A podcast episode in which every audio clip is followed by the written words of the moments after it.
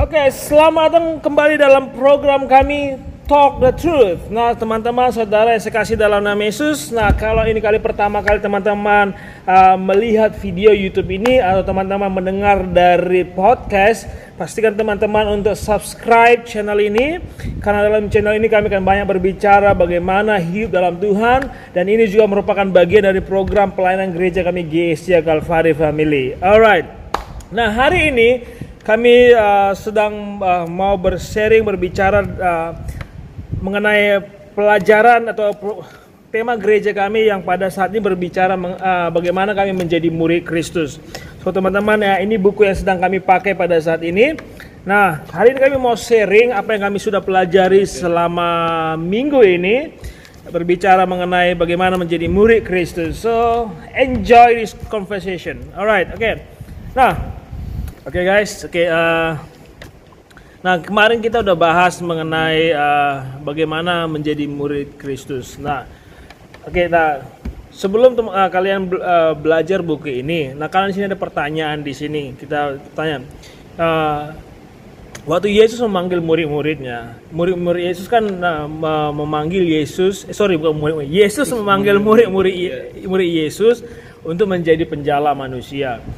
Artinya untuk menjangkau jiwa-jiwa, untuk memperkenalkan orang pada Yesus. Nah, sebelum kalian belajar ini, menurut kalian menjadi Kristen itu seperti apa? Oh, kalau menurutku Kristen itu ya kita cuma agama aja gitu. Kayak ada Yesus gitu kan, ya kita ikut dia aja, kita otomatis jadi Kristen. Baru karena dari orang tua dulu kan, dari orang tua bawanya udah Kristen, ya kita ikut aja Kristen gitu. Nah Yusuf, kalau saya sebelum mempelajari buku ini, jadi orang Kristen itu ya gitu-gitu aja bang, nggak mengenal firman Tuhan tapi tidak melakukannya. Jadi ketika saya belajar buku ini, saya jadi tahu firman, saya mau melakukannya, dan saya ingin jadi murid. Ya, kebanyakan sih orang Kristen seperti itu. Jadi banyak mengira, oh kalau mereka sudah Kristen, mereka otomatis berpikir, ya aku kan murid Kristus juga. Padahal belum tentu. Jadi sebenarnya kekristenan itu ya bukan agama. Jadi bukan sekedar agama, tapi kalau kita bisa melihat di sini, ya kita kalau kita mau mengikut Tuhan, mengikut Kristus, nah kita harus menjadi penjala manusia. Nah, itu kan kita di situ kita melihat di pertanyaan kedua dalam buku ini. Nah, di situ kan ada pertanyaan kata mereka apa yang mereka lakukan sebelumnya, apa yang telah mereka lakukan sebelumnya. Nah, kalau kita melihat dari ayat di sini dikatakan di ayat 18 dari Matius 4 ayat 17 sampai 22. Di ayat 17, sejak waktu itulah Yesus memberitakan, bertobatlah sebab kerajaan surga sudah dekat. Dan ketika Yesus sedang berjalan menyusur Danau Galilea, ia melihat dua orang bersaudara, yaitu Simon yang disebut Petrus dan Andreas. Saudaranya mereka sedang menyebarkan jala di danau sebab mereka penjala ikan. Yesus berkata kepada mereka, mari ikutlah aku dan kamu akan kujadikan penjala manusia. Nah, kita lihat di sini bahwa waktu Yesus mau memanggil mereka, waktu Yesus menjumpai Petrus, Andreas, dan saudaranya. Nah, pada saat itu kan mereka ini sedang lagi menjala ikan. Ya, jadi pada sebelum Yesus memanggil mereka, mereka mungkin sedang melakukan sesuatu. Mungkin kalau zaman sekarang kita bilang mungkin ada mereka lakukan bisnis atau bekerja atau mungkin seperti kalian ada jadi YouTuber atau jadi ahli komputer, dan lain-lain. Nah, tapi di tengah-tengah itu Yesus bilang seperti ini kepada mereka, ikutlah aku maka aku akan menjadikan kau penjala manusia. Nah, bahasa Yesus di sini kan kita bisa lihat kan bahasa Yesus sebenarnya sederhana untuk dimengerti Petrus, Andreas, dan teman-temannya. Dia katakan ikutlah aku maka aku jadikan penjala manusia. Ya mungkin ya kalau saya di posisi Petrus dan Andreas dan teman-temannya, ya saya pikir ya, saya ini kan punya pengalaman penjala ikan. Kalau dipanggil Yesus jadi penjala manusia, paling tidak saya dapat gambaran apa yang harus kulakukan. Jadi artinya gini ya, waktu Yesus memanggil kita sebenarnya bahasanya sederhana, nggak harus yang bahasa seperti ada suara yang besar dari langit, seperti itu enggak. Jadi Yesus manggil itu dengan bahasa yang kita mengerti, yang kita langsung tahu apa yang harus kita lakukan.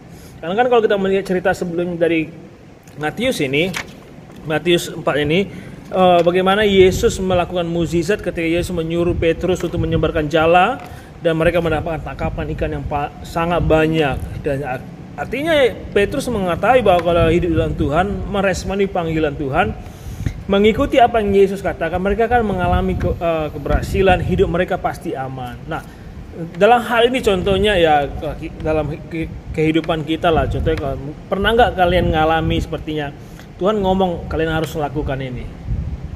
Pernah nggak? Cuma kalian berpikir apa ini panggilan Tuhan? Pernah nggak?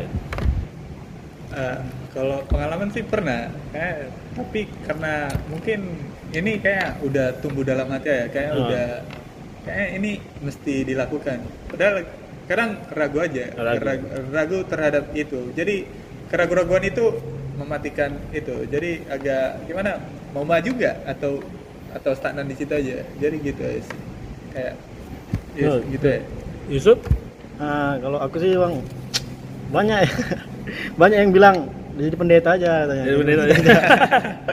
Tapi kayak keren juga. Iya. Jadi merasa serius ini panggilan atau gimana nih gitu kan. Udahlah, mungkin bukan harus jadi pendeta kan gitu kan. Iya. Contohnya saya menyebarkan firman Tuhan melewati sosial media, YouTube, Instagram dan Facebook kan gitu-gitu aja.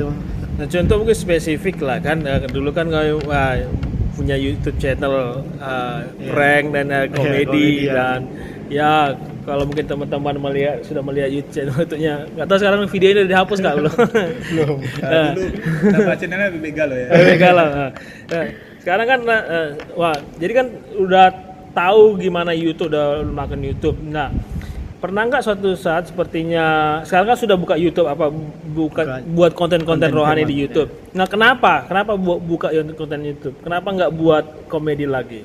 Apakah sama seperti kejadian seperti Petrus? Tuhan bilang mungkin datang, Yusuf, ikutlah aku jadi menjadikan kau YouTuber rohani atau apapun ya pengalamanmu gimana? Ya mungkin Tuhan berbicara juga.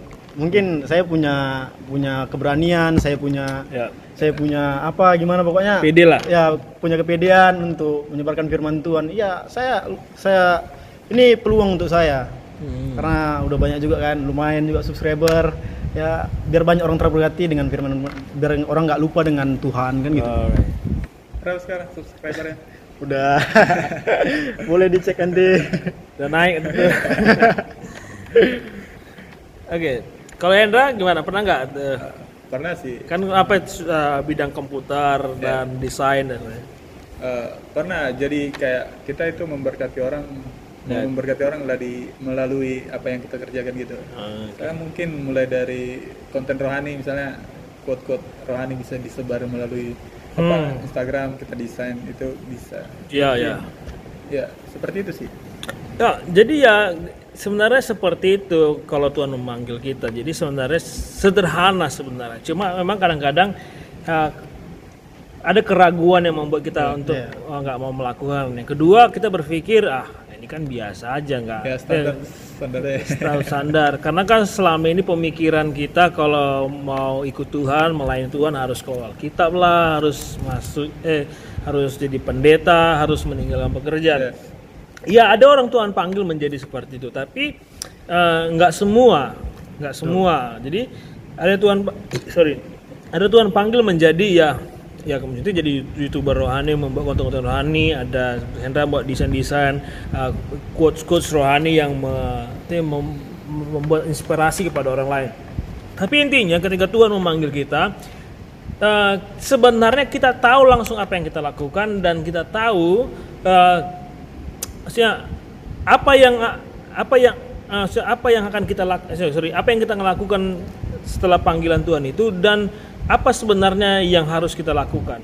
Nah, jadi nggak sesulit yang kita bayangkan orang harus kata begini harus pro kali gitu. Iya. Jadi nggak harus. Jadi mulai dari hal kecil. Nah, memang ya seperti kalau nanti kita baca juga di buku ini, belajar ini ya, menjadi murid itu ada harga yang kita bayar. ya. Ya mungkin seperti Yusuf, ya mungkin resiko subscriber ya, yeah. Subscriber menurun, penonton berkurang. Karena dari komedi prank jadi rohani ini apa ini? Nah sama juga ya Endra, mungkin karena buat sering konten rohani jadi orang nggak ada lagi pesan apa brosur apa stiker yang lain. Nah, ya itu resiko. Nah, tapi ya itulah resiko yang kita hadapi. Dan nanti ya kita belajar lagi di episode berikutnya bagaimana kita harus tetap bertahan walaupun memiliki resiko-resiko seperti itu. Nah. Tapi ada janji Tuhan yang akan menguatkan kita. Yes. Intinya begitu. Setiap orang itu dipanggil oleh Tuhan, dan setiap kita memiliki bagian masing-masing dalam panggilan Tuhan yang harus kita lakukan dengan setia dari perkara-perkara kecil. Dan next nanti Tuhan akan angkat kita pelan-pelan naik sampai titik di mana Tuhan sudah rencanakan dalam hidup kita. So itu teman-teman, kami percaya apa yang kami bicarakan hari ini akan memberkati teman-teman. Dan pastikan jangan lupa subscribe channel ini. Kalau saudara dengar dari YouTube, silakan subscribe channel ini. Kalau mungkin teman-teman dengar dari podcast kami, pastikan juga subscribe channel ini karena ini akan memberkati teman-teman.